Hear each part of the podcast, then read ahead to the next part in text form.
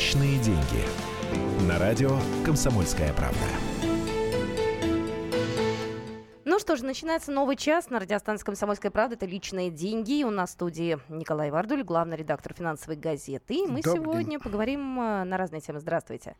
Добрый. Многие сейчас, конечно же, э, да я думаю, что даже те люди, которые не интересуются политикой, следят э, за выборами в Америке. Да? Хиллари или Дональд Трамп. Ну, в общем-то, это дело такое для нас далекое, но в то же время многие говорят, что на нас тоже может отразиться евро, доллар, э, выстраивание отношений с Россией, экономическая политика и все остальное. Насколько для нас это важно все? Результат выборов в Америке. Ну, это действительно центральное событие, я думаю, не только сегодняшнего дня, но и, в общем-то, вот месяцев вокруг этой даты, завтрашней. Но э, как это повлияет на Россию? Ну, понимаете, это на всех повлияет, потому что нравится нам это, не нравится нам это, значит, против мы. Но Соединенные Штаты — это единственная сверхдержава, от нее очень многое зависит. И в геополитике, и в экономике. На геополитику я слишком замахиваться не буду, а на экономику вот мы всегда говорим, что да нет, ну там выборы вон где, а мы где. Никак не повлияет. Ну вот я берусь э, попробовать объяснить, что повлияет. И даже могу сказать, как именно. Э, Значит, ну да, выборы уже начались. Есть там такой штат Нью-Гэмпшир, где всегда все начинается. В этом штате есть очень отдаленные населенные пункты. И вот я слышал, мне это порадовало, значит, там, среди первых порядка 60 э, значит, избирателей 34 проголосовало за Трампа, остальные, значит, за Хиллари. Э, Но это экзотика. Вообще американцы, ну и мы теперь очень любим играть в разные цифры, которые вообще никакого смысла по существу не имеют. Ну, красиво пожонглировать. Что же произойдет? Ну, э, в общем-то, я не знаю, я никогда на пророческие способности тестов не проходил, но, по-моему, здесь и не надо быть большим пророком. Скорее всего, победит Хиллари. Скорее всего, победит Хиллари Клинтон по очень простым причинам. Да, то есть э, люди мало любят неожиданности. Мало. Нет, есть те, которые любят, которые, значит, вот вау! А, в общем-то, в основном вау это вот для каких-нибудь тинейджеров, а для, в общем-то, достаточно зрелых людей это всегда чревато чем-то неожиданно плохим. Ну так вот, э, Дональд Трамп при всем том, что да, он обещал договориться с Владимиром Путиным, ну и мы поэтому всячески выпячивали все, что идет в пику Клинтон, и наоборот. Это да, но он, э, в общем-то, в политике новичок, и что он такого будет делать у руля, повторяю, единственной сверхдержавы, пока мало кто себе представляет. Поэтому люди любят предсказуемость. И, скорее всего, победит Клинтон. К тому же, в общем-то, есть и экономические интересы, которые толкают именно вперед ее. Какие? Ну, опять все то же самое, предсказуемость. Знаете, вот э, экономика революции, даже микрореволюции не любит. Ну вот смотрите, что произошло, скажем, вчера. Вчера, когда ФБР заявило о закрытии вот этих самых дел по поводу почты, скажем так, Хиллари Клинтон, доллар сразу вырос. Сразу, моментально вырос, причем, ну так, в общем, больше, чем на 1%. Да, это значит, что э, рынок, экономика голосует за Клинтон. Э, Вот. И, в принципе, я, в общем, как старый материалист, который исходит из того, что в, общем, в экономике происходит очень много важного и определяющего все остальное, я, может быть, исходя из этого, тоже, в общем-то, считаю, что победит Хиллари Клинтон. Что произойдет? Ну, давайте посмотрим. Я, опять же, не, не беру в расчет вот всякие эти геополитические расклады. Тут черт ногу сломит, и от кого больше исходит всяких неожиданных решений. От Клинтон, от Дональда Трампа или от Владимира Владимировича Путина. Это еще надо, значит, взвешивать и смотреть. Ну вот давайте посмотрим на экономику. Да? Значит, как реагирует доллар, мы уже видели вчера. Да?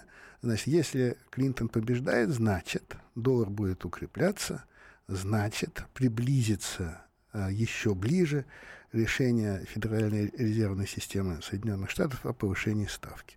Я напоминаю, что когда это было 2 ноября, значит, они в очередной раз заседали и решили оставить все как есть, были против. Значит, есть 10 человек в комитете по открытым рынкам, которые принимают решение, что делать со ставкой. Вот двое из этих десяти проголосовали против того, чтобы сохранять ставку, а за то, чтобы ее уже поднять. Очень любопытно. Эти двое женщины. Да, среди этих десяти э, людей, которые определяют будущее доллара, да и в какой-то степени всей мировой экономики, достаточно много дам. Вот эти дамы уже заявили о том, что хватит, надоело, давайте немножко поднимать. И я думаю, они заявили об этом в том числе и для того, чтобы показать, что их решение, что решение ФРС от политики не зависит. Понятно было, что ФРС не будет принимать решение, переждет вот этот 8 ноября, кто там будет, а вдруг Трамп, тогда, может быть, надо будет еще подождать. Вот. А эти дамы показали, что, в принципе, вот ФРС это должно вести себя независимо. Не знаю.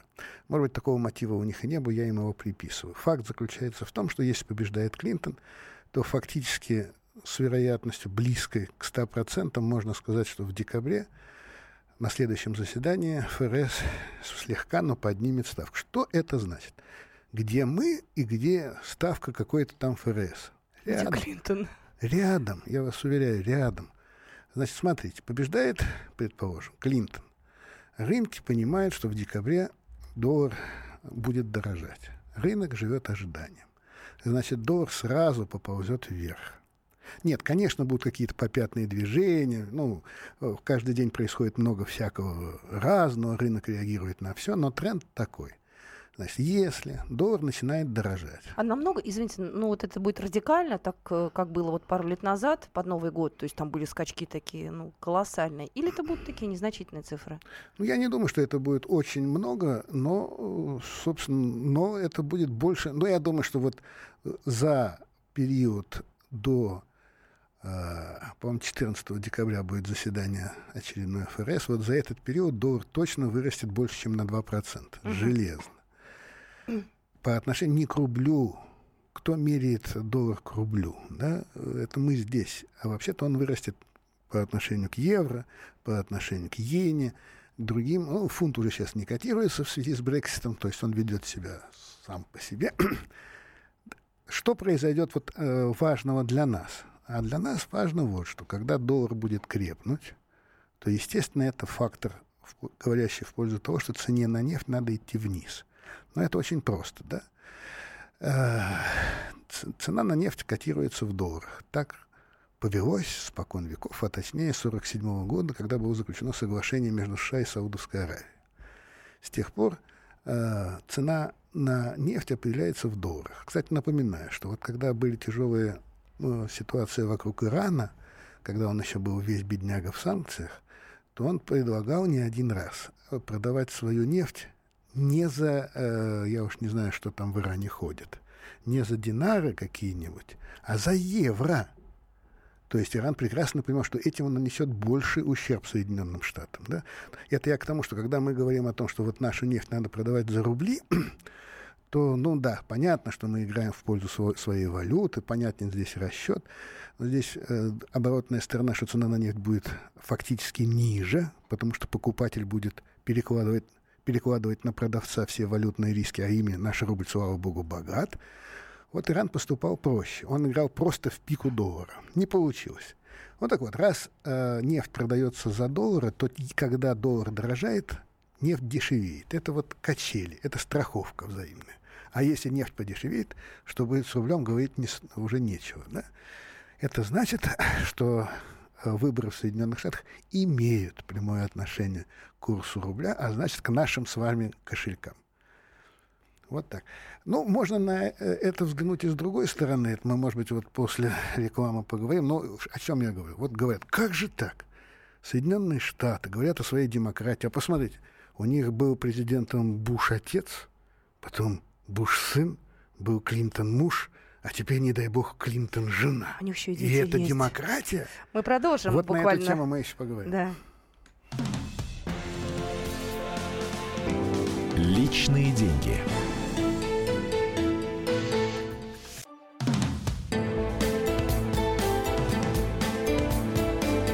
Личные деньги. На радио «Комсомольская правда». Мы продолжаем нашу программу, обсуждаем выборы в Америке, как они отразятся на, России, как они отразятся на курсе валюты. Николай Владимирович Вардуль студии, главный редактор финансовой газеты Екатерина Шевцова. Это я, и вы можете нам писать, звонить 8 800 200 ровно 9702 и 8 967 200 ровно 9702. Ну, пока, суть до дела, поливая друг друга грязью оба кандидата, подключается Барак Обама, который тоже пытается пнуть э, Трампа. Ну, в общем, это какие-то вот такие сейчас уже предвыборные, видимо, их э, пикировки идут. Вот. Ну, Владимир Путин по поводу этого всего аккуратно высказывался, я помню, да. То есть будем выстраивать с тем кандидатом, с тем президентом, которого выберут. Но для России предпочтительнее Трамп, наверное. Ну, да, для России может быть предпочтительнее Трамп, потому что, ну, э, Хиллари будет продолжать вот линию нынешней администрации, и здесь, ну, с Россией, э, значит, свет в конце туннеля пока не виден. И, на мой взгляд, э, собственно, ну, неправильно перекладывать зажжение этой свечи или лампы в конце туннеля исключительно на американскую администрацию.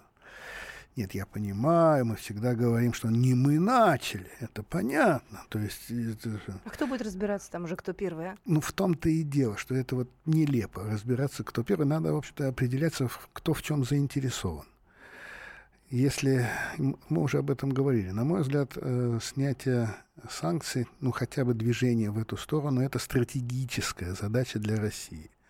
Потому что альтернатива это э, ускорение отставания. А ускорение отставания это утрата будущего. Это утрата достойного будущего. Бог вот со мной, с моим поколением, мы уже, значит, э, мы на накопительную пенсию не имели права еще до того, как ее отменили. Когда ее отменили, я, значит, как-то почувствовал большую солидарность с окружающей действительностью. Это шутка злая, плохая, нехорошая. Вот, вот, дело не о моем будущем, дело о будущем детей наших и внуков. И вот где они будут жить, э, в стране, у которой, значит, техническое достижение это прежде всего оружие и все – или в стране, которая будет определять э, технологическое настоящее и будущее вместе с теми странами, которые здесь передовые, это две очень большие разницы. Поэтому, на мой взгляд, вот все эти разговоры, кто первым начал, вот вся эта демагогия.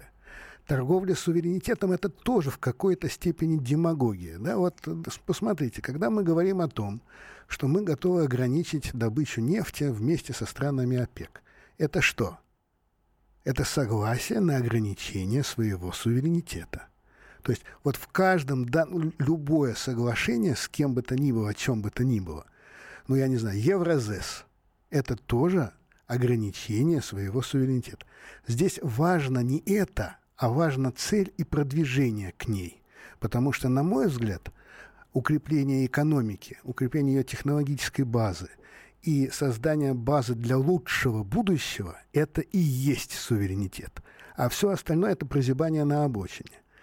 Вот. Если вернуться, значит, вот к Соединенным Штатам, я вот начал говорить о том, что там есть кланы. Да, действительно, помните, был великий э, президент Джон Кеннеди, а потом чуть-чуть не стал президентом Роберт. Но его убили, как и брата, собственно.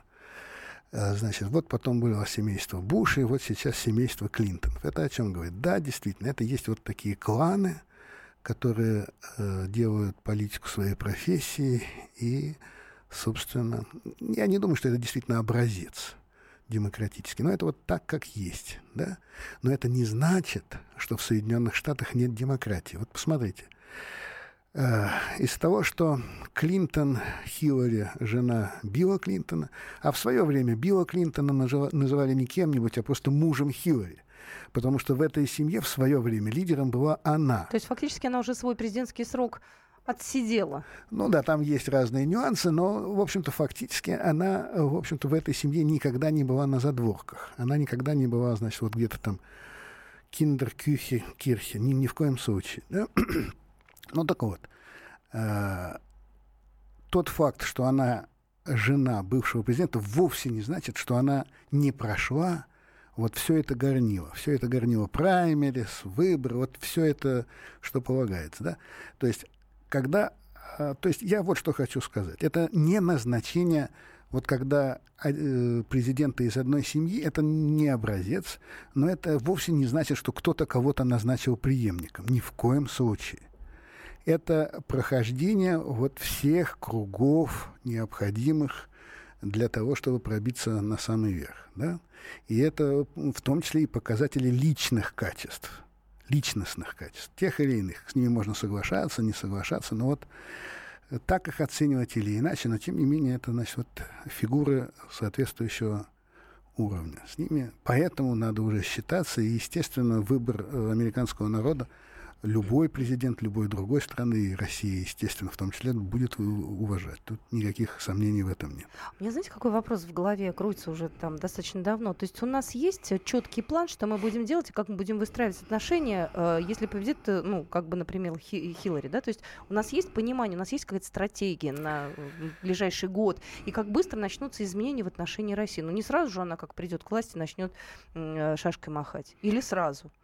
Ну, э, возможно, и сразу, потому что накал вот э, действительно разговоров вокруг России на этих выборах был в Соединенных Штатах ну, беспрецедентно горяч. А вот раньше такое было интересно? Никогда. Никогда. Россия и даже Советский Союз, который был, в общем-то, сверхдержавой, никогда не занимала такого места, на мой взгляд, если я что-то не путаю.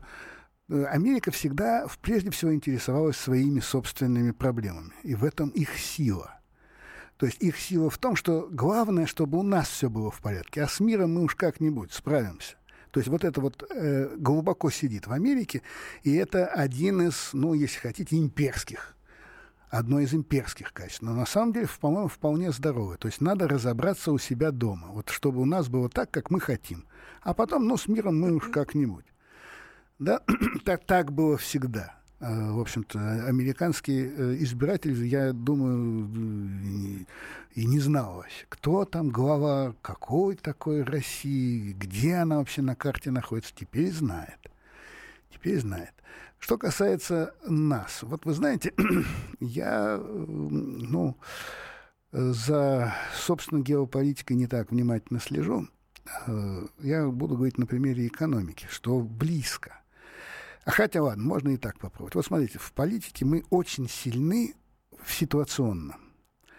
Вот когда возникает какая-то... Острая ситуация, да, которую нужно разрешить. Да, да когда нужно принимать какие-то угу. решения сейчас, немедленно, для того, чтобы вот здесь мы великолепны, да, здесь мы способны удивить весь мир, и испугать в том числе. Да? Это дипломатия, получается, наша в какой-то степени. Это вряд ли дипломатия, потому что дипломатия — это вот не... Э, дипломатия — это и есть стратегия, понимаете? А вот со стратегией у нас плохо. Со стратегией у нас плохо, потому что с целями у нас не важно. Потому что мы до сих пор не очень... Я, например, не очень понимаю, в какую сторону мы движемся. Да, вот смотрите, есть понятие, на мой взгляд, политическая мода. Это не цель мода — это не цель. Вот когда-то у нас мода была такая, да, давным-давно. Мы э, все, что было в Советском Союзе, называли совком. И ставили на этом точку. Это не так. В Советском Союзе было много достижений и еще больше героических страниц. Мне обидно, кстати, вот это было очень И мне обидно. Но, но это было способ легче вжиться в новую жизнь, на мой взгляд. Отречемся от старого мира. Да, сейчас э, у нас все по-другому. Значит, в свое время Владимир Владимирович сказал, что крах СССР был самой большой геополитической катастрофой в мире. С тех пор у нас мода меняется. Я телевизор не очень люблю смотреть, но когда я, значит, неожиданно попадаю глазами на экран, я удивляюсь. Потому что каждый раз я вижу, что оказывается, вот я недавно попал на программу РЕН-ТВ, совершенно случайно. И мне там рассказывали, что, оказывается, при Советском Союзе и техника была шикарная. И, оказывается, и продукты у нас были замечательные. Просто, да, их было мало, потому что они были натуральными. Но вот когда это слышишь, когда это слышу я, который прекрасно помнит вот прилавки наших московских магазинов э, вот э, в 90-е годы, ну, это же вранье. Понимаете, но сейчас происходит другое. Сейчас в моде все советское, а вот то, что произошло в 90-е, вот эта вот революция, которая произошла в нашей стране, это национал-предательство. То есть вот те люди, которые, э, которых мы считали э, в свое время властителями ум, вот те шестидесятники, которые добились своих целей в какой-то степени, да, теперь национал-предатель. У нас мода меняется, но бог с ней мода. Вот если у нас сейчас цель развернуться и пойти назад, то во-первых, я с этим не согласен, потому что я не согласен, что я э, лучшую часть своей жизни прожил зря. Продолжим через пару минут. Это личные деньги. Будь с нами. Личные деньги. Сказано.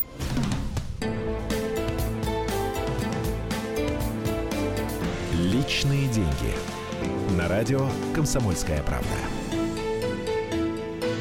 Мы продолжаем программу «Личные деньги». Я еще раз хочу напомнить, выходит она в прямом эфире. Сегодня в студии Николай Владимирович Вардуль, главный редактор финансовой газеты. И после того, как мы уже затронули тему Америки, можно перейти уже к нашим э, российским реалиям, э, потому что российские экономисты заявили об остановке э, процессов импортозамещения. У нас была надежда на то, что все-таки мы сможем ну, хоть как-то выбраться из того кризиса, в который нас, так скажем, ну, я не знаю, погрузили, что ли, санкции. Да? Вот я так понимаю, что есть у нас тут какое-то приостановление. Почему? Ну, здесь, по-моему, все предельно ясно. Здесь никакого секрета нет, никакой тени на плетень тут наводить не надо. Значит, смотрите, э, значит, э, импортзамещение, его всплеск связывать только с антисанкциями, это неправильно. Нет, я понимаю, что это, конечно, Э, хочется, но не совсем правильно. Значит, антисанкции – это вот запрет на импорт. Того-то, того-то, того-то и того-то. Да. Э, значит, если есть запрет на импорт, это значит стимулирование внутреннего производства просто потому, что ниша на рынке освобождается. Ну, не знаю, бананы мы, наверное, выращивать еще не научились, хотя из стран, которые их производят, санкции против нас никто, по-моему, не выводил. Так что с бананами все в порядке. А, Испания, может быть, да-да-да. Как сейчас помню, на Тенерифе там столько бананов растет. Глаза а, разбегаются. Ну так вот, значит, когда ниша на рынке освобождается, естественно, это стимул для производства ее заполнить. Но есть и другой стимул, на мой взгляд, гораздо более серьезный. Это курс. Это курс рубля. Значит, когда курс рубля э, был э, в нижней точке, да, это было что? Это был стимул для экспорта, но потому что вы продаете что бы то ни было, не обязательно нефть, не обязательно газ, табуретку. Если вы смогли продать табуретку, то переводя ее цену в долларах в рубли, вы оказываетесь в большом плюсе. Вы, как в том анекдоте, да, то есть вот вы а, как там, значит, варите яйца, потом продаете, потом у вас бульон, бульон, в общем, что-то такое. То есть вот и тут. Вы на те же деньги, на которые смогли купить необходимые для одной табуретки, продав ее, даже ниже по рынку американскому, но там вы получите больше рублей, чтобы сделать две табуретки, полторы, и так далее, и так далее, и так далее. Тот же стимул играет в обратную сторону при импорте.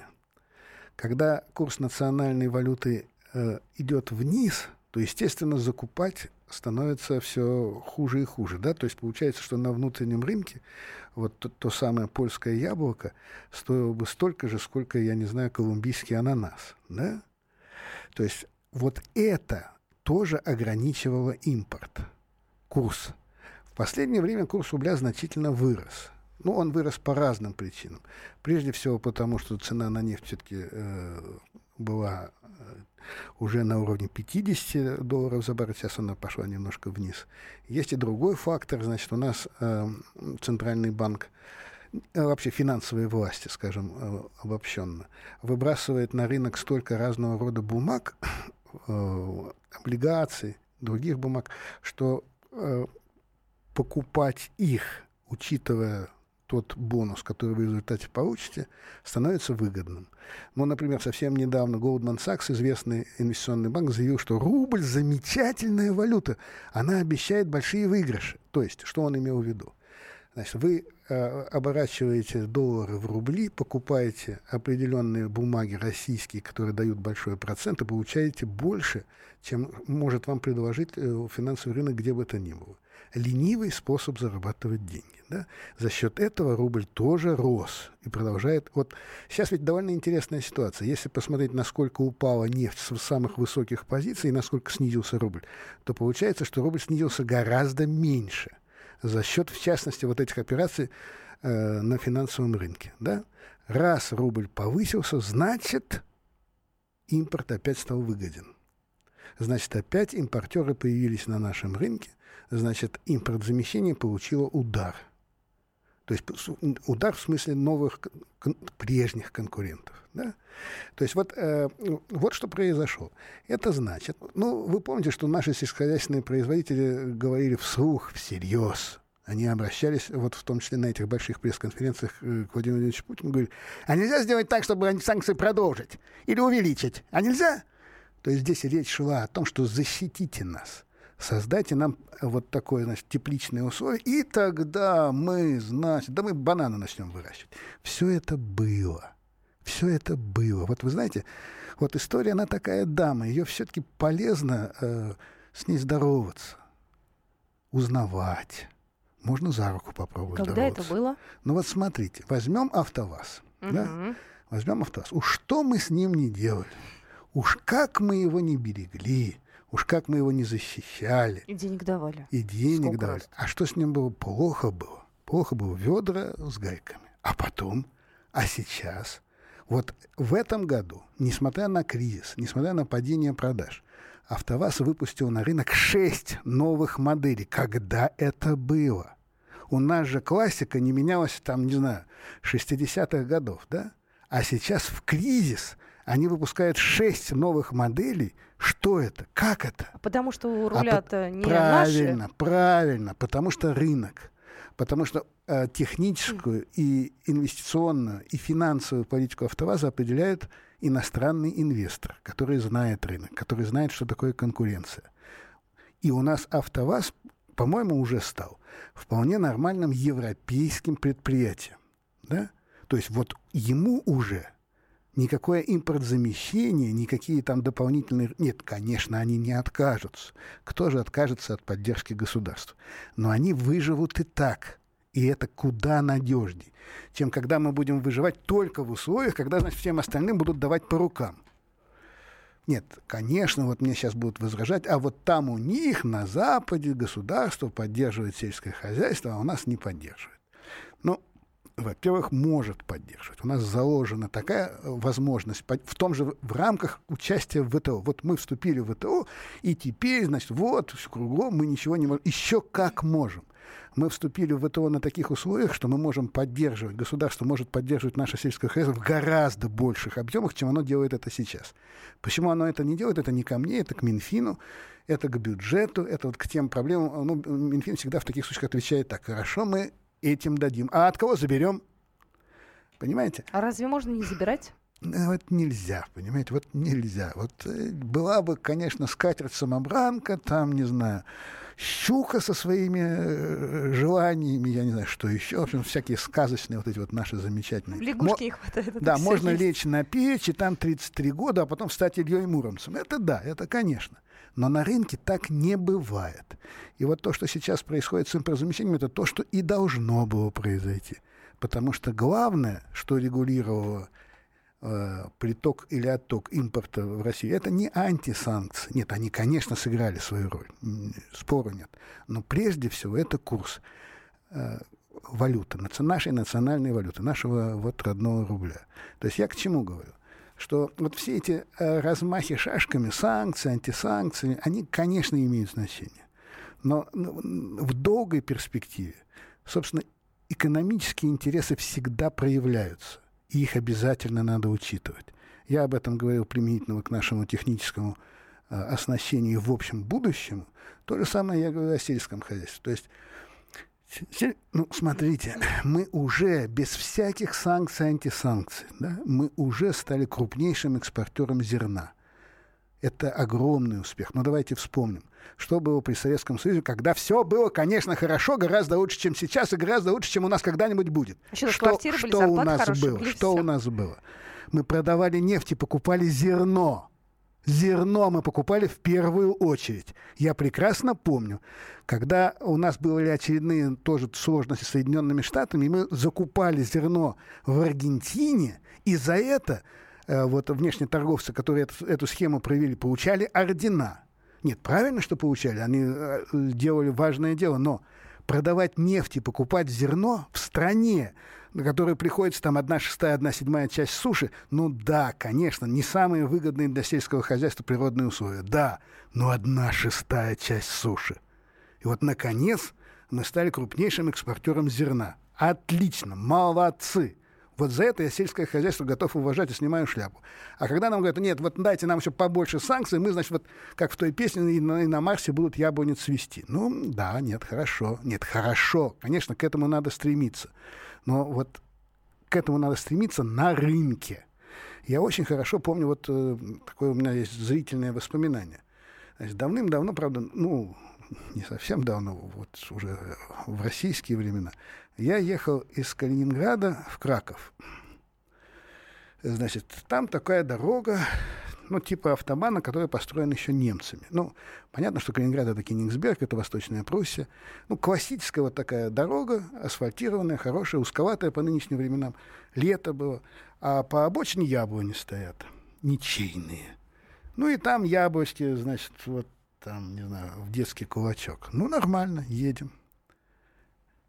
Про проезжаем границу с Польшей, та же дорога, теми, а я... теми же немцами построенная. Абсолютно. Пейзаж не меняется. Та же дорога, те же яблони. А яблони в два моих кулака. Вот объясните мне. Вот объясните мне, почему. Ну что здесь вот? Значит, э, поддержка сельского хозяйства, государство, Минфин в этом виноват? Или просто вот э, нежелание? Не, ну они же ничейные. Ну что там? Зачем? А вот а в Польше они в два кулака. Едешь просто глазами удив... Ну, ты же только что ехал по этой дороге. В тот же день. Ну, прям Совсем границу пересекаешь и все? Да. А почему так? Ну, потому что они там за этим ухаживают. Даже за ничейными. Даже за ничейными. Даже за ничейными. Потому что у них есть вот культура сельского хозяйства, которая у нас вот... Потому что там всегда была частная если уж так глубоко копнуть, да, в Польше еще э, в советские, в социалистические времена, э, значит, сельское хозяйство было частным в значительной степени. Там вот этот вот э, крестьянский навык, вот э, кулаки, то есть кулаки как, как, как э, умелые сельскохозяйственные производители были в почете, не то, что у нас. Так что в этом э, в значительной степени тоже э, просто работать надо. Вот, собственно, и все. На этой фразе уже, наверное, программу заканчивать скоро придется. Мы встретимся с вами а уже, на да. следующей неделе. У нас сколько? Нет уже, да, времени? Да, буквально 40 секунд осталось. Нам э, уже на следующей неделе э, придется, видимо, обсуждать нового президента американского. Обсудим. Я уверена в том, что будут какие-то заявления. Я уверена, я даже уверена, что скандалы какие-то будут. Я уверена в том, что наши политики уже отреагируют миллион раз да. на, на то, но я надеюсь, э, победу ни одного из э, кандидатов в нашей стране не, не объявят незаконной. Это уж совсем было бы неправильно. Буквально э, ваш прогноз, кто будет американским Хиллари, президентом? Хиллари. Я в этом практически уверен. Я зафиксировала ваш ответ. Я думаю, что мы это обсудим буквально через неделю. Хорошо, Огромное спасибо. Хорошо. Николай Варль был в студии. Екатерина Шевцова. Это «Личные деньги». Всего доброго. Личные деньги.